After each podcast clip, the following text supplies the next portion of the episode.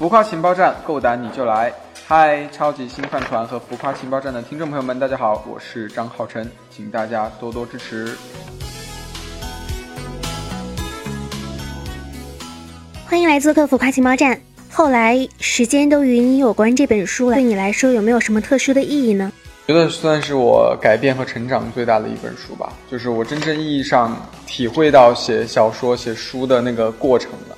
就我之前的书，可能更多的是写我自己喜欢的，写我身边的故事，我自己的故事，写得很顺利。但这本书过程酸甜苦辣都体会到了，我觉得。对我来讲是一个很不一样，而且是我做到了的一。那你觉得后来时间都与你有关，与你之前的作品最大的不同是在什么地方呢？呃，之前的书相对于可能读起来比较轻松一点，这本书因为都是虚构的、纯小说的东西，所以读起来会有一些可能需要多想。因为前三本书写完之后，我我也两年没写新书了，我也不知道写什么，一直不想做之前重复的事情。然后到这本呢，我是觉得。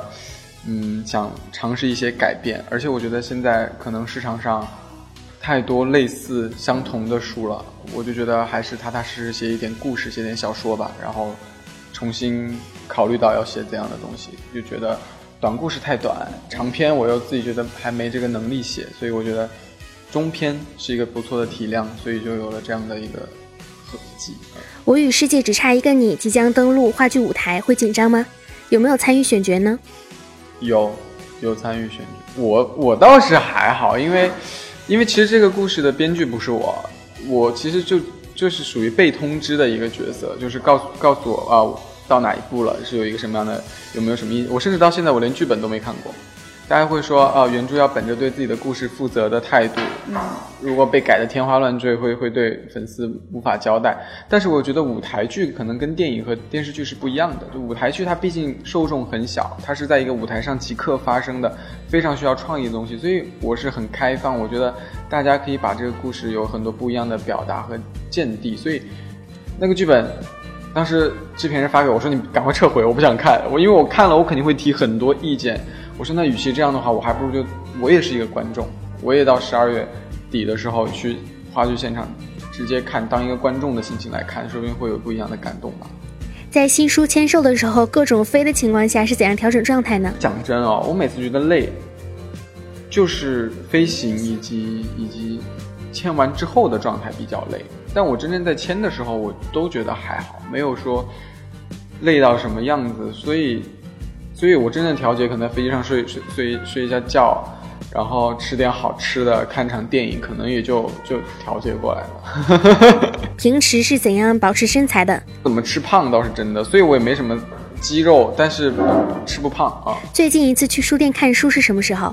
每一场都会去书店。我指的是自己去书店啊？对，应该是我出了新书这段时间，然后经常会去巡店，就是到了一个城市。会有意识的往书店里面跑，看看自己的书摆的位置好不好呀之类的。我不怕讲，我很少看书，更很少会专门去书店看书。对我也很支持大家一定要多多阅读纸质书，纸质书快死掉了。但但是，因为我的阅读方式很很碎片，在没有新媒体时代的时候，我的阅读方式就已经很碎片了。哪怕看报纸、看杂志、看那个书，都是。我是很难静下心来，会花很长时间干一个事情的人。我很碎片，所以，所以可能这也是为什么，就是我有很多做了做了很多不仅是作家做的事情，所以这可能就是我性格的原因吧。但是我仍然觉得，嗯，读书是一方面，但是我觉得保持一个阅读习惯更重要啊。可以读任何材质的东西，但是要保持阅读习惯啊。下一步的工作安排是什么？你不是书都改编影视嘛？可能往想往剧本啊，然后甚至有一天更有合适的机会，或者自己羽翼丰满的时候，做一回导演，我觉得我也蛮想去尝试的啊。会去做演员吗？演员倒是目前没这个想法，因为我觉得，因为我觉得，比如说你你你是写书的，你去写剧本也好，去做导演也好，都是文字的另一种表达。你可能文字转换成画面，或者什么，但是你去做演员呢？你就要跨界，跨的界有点大，而且我是觉得人干任何事情势必会消耗掉一一定精力的，你没办法把你精力平分，你这样的话做什么事情都做不到最好。觉得目前我没有办法花很大的精力说去做个演员，就感觉就搞搞半天，感觉怎么做了一件好像跟自己不太搭搭的事情。但是我很乐意去体验，就比如说自己今后自己的作品改编成影视啊，去串一个很好玩的角色，去体验一下，我觉得就够了啊。友情客串，对，因为我之前其实还上过导表演课，我也是纯兴趣，我想知道演员在想什么，因为可能像我们写书会写台词嘛，我们写台词其实是要把自己幻想成是那个人，就是幻想成，其实有一定程度上感觉也在表演，就也是在体验那个角色他会说出什么样的话，其实我觉得是有一点点共通的，嗯。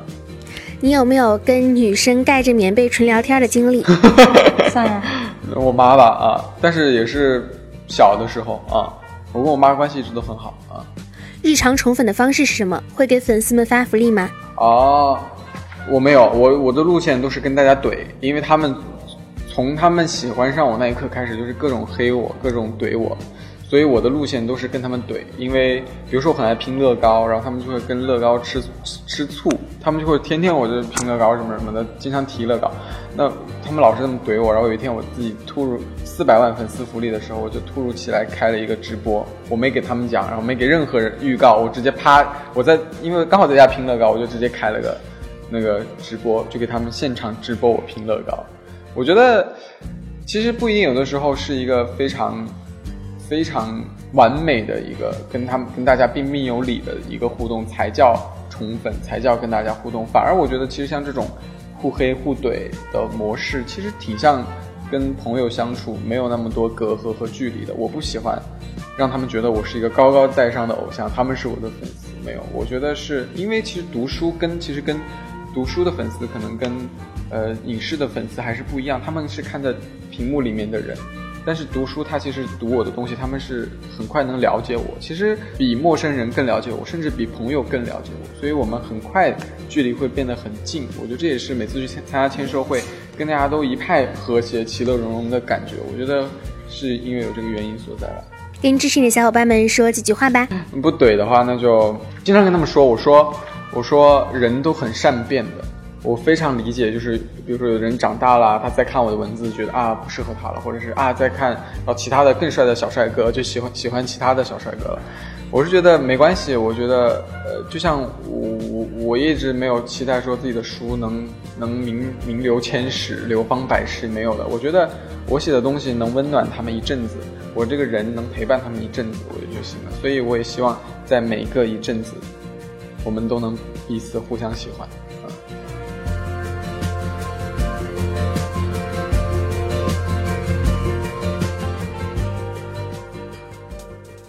下面是快问快答，需要第一反应简短作答。睡衣是什么颜色？嗯，不穿裸睡，裸睡。除了作家，最想做的是什么？最想啊，最想去卖卖货，当当那种就是就是带货的，就是卖东西的。对我很享受，因为我小时候最大的是不是这答的有点多啊？我小时候最大的梦想是当租那个碟子店的那个老板，就以前租 VCD，小的时候，但现在已经没有这件事情了。但那个时候我很。很喜欢做这件事情，所以有可能今后未来会，如果不做作者，可能会做生意吧。啊，手机里谁的表情包最多？我自己的。最喜欢什么样的旅行方式？旅行方式，嗯，不查旅行攻略的旅行方式。做过最有少女心的事情是什么？去去每个主题乐园都会买一个公仔抱在手上。最喜欢戴什么颜色的帽子？色。最不喜欢戴什么颜色的帽子？不喜欢戴的。对。戴什么颜色都能驾驭吧，没有特别不喜欢的。绿色的啊，绿色倒是没有尝试过。说一段三行情诗。三行情诗啊，呃呃，优点很多，唯一只有一个缺点，就是缺点你。说一个心愿吧。心愿啊，我是希望，嗯。接下来心里所想的东西都能很快实现。做王牌大爆料环节，爆料一个圈内好友小秘密，可吹可黑。七哥有什么可以值得爆料的小秘密？就为什么？就是就是因为我们看了很多，经常会看各种各样的艺人演戏啊什么什么的。但我尤其是我，我是发发自肺腑，我觉得七哥是特别会演戏的人。就是有演技的人。他私底下因为跟我们聊天，就就像他会讲八卦，或者讲他拍戏的好玩的，或者讲他今天遇见了个什么事情，他是会演出来的。就是我们讲话，我我就这么跟你聊，但是他是会一边聊聊着聊会站起来，就跟你从原样再重新再演一遍。比如说先演对方的那个反应，再演自己的反应，就会整个舞台剧演一番。他每次都是这样，而且他私底下跟他在呃那个那个舞台上，在荧幕前完完全全是一个人。他在私底下也是一个非常大拉拉，然后精力永永远无限的人啊。那本期的节目呢，到这里就结束了，感谢大家的收听，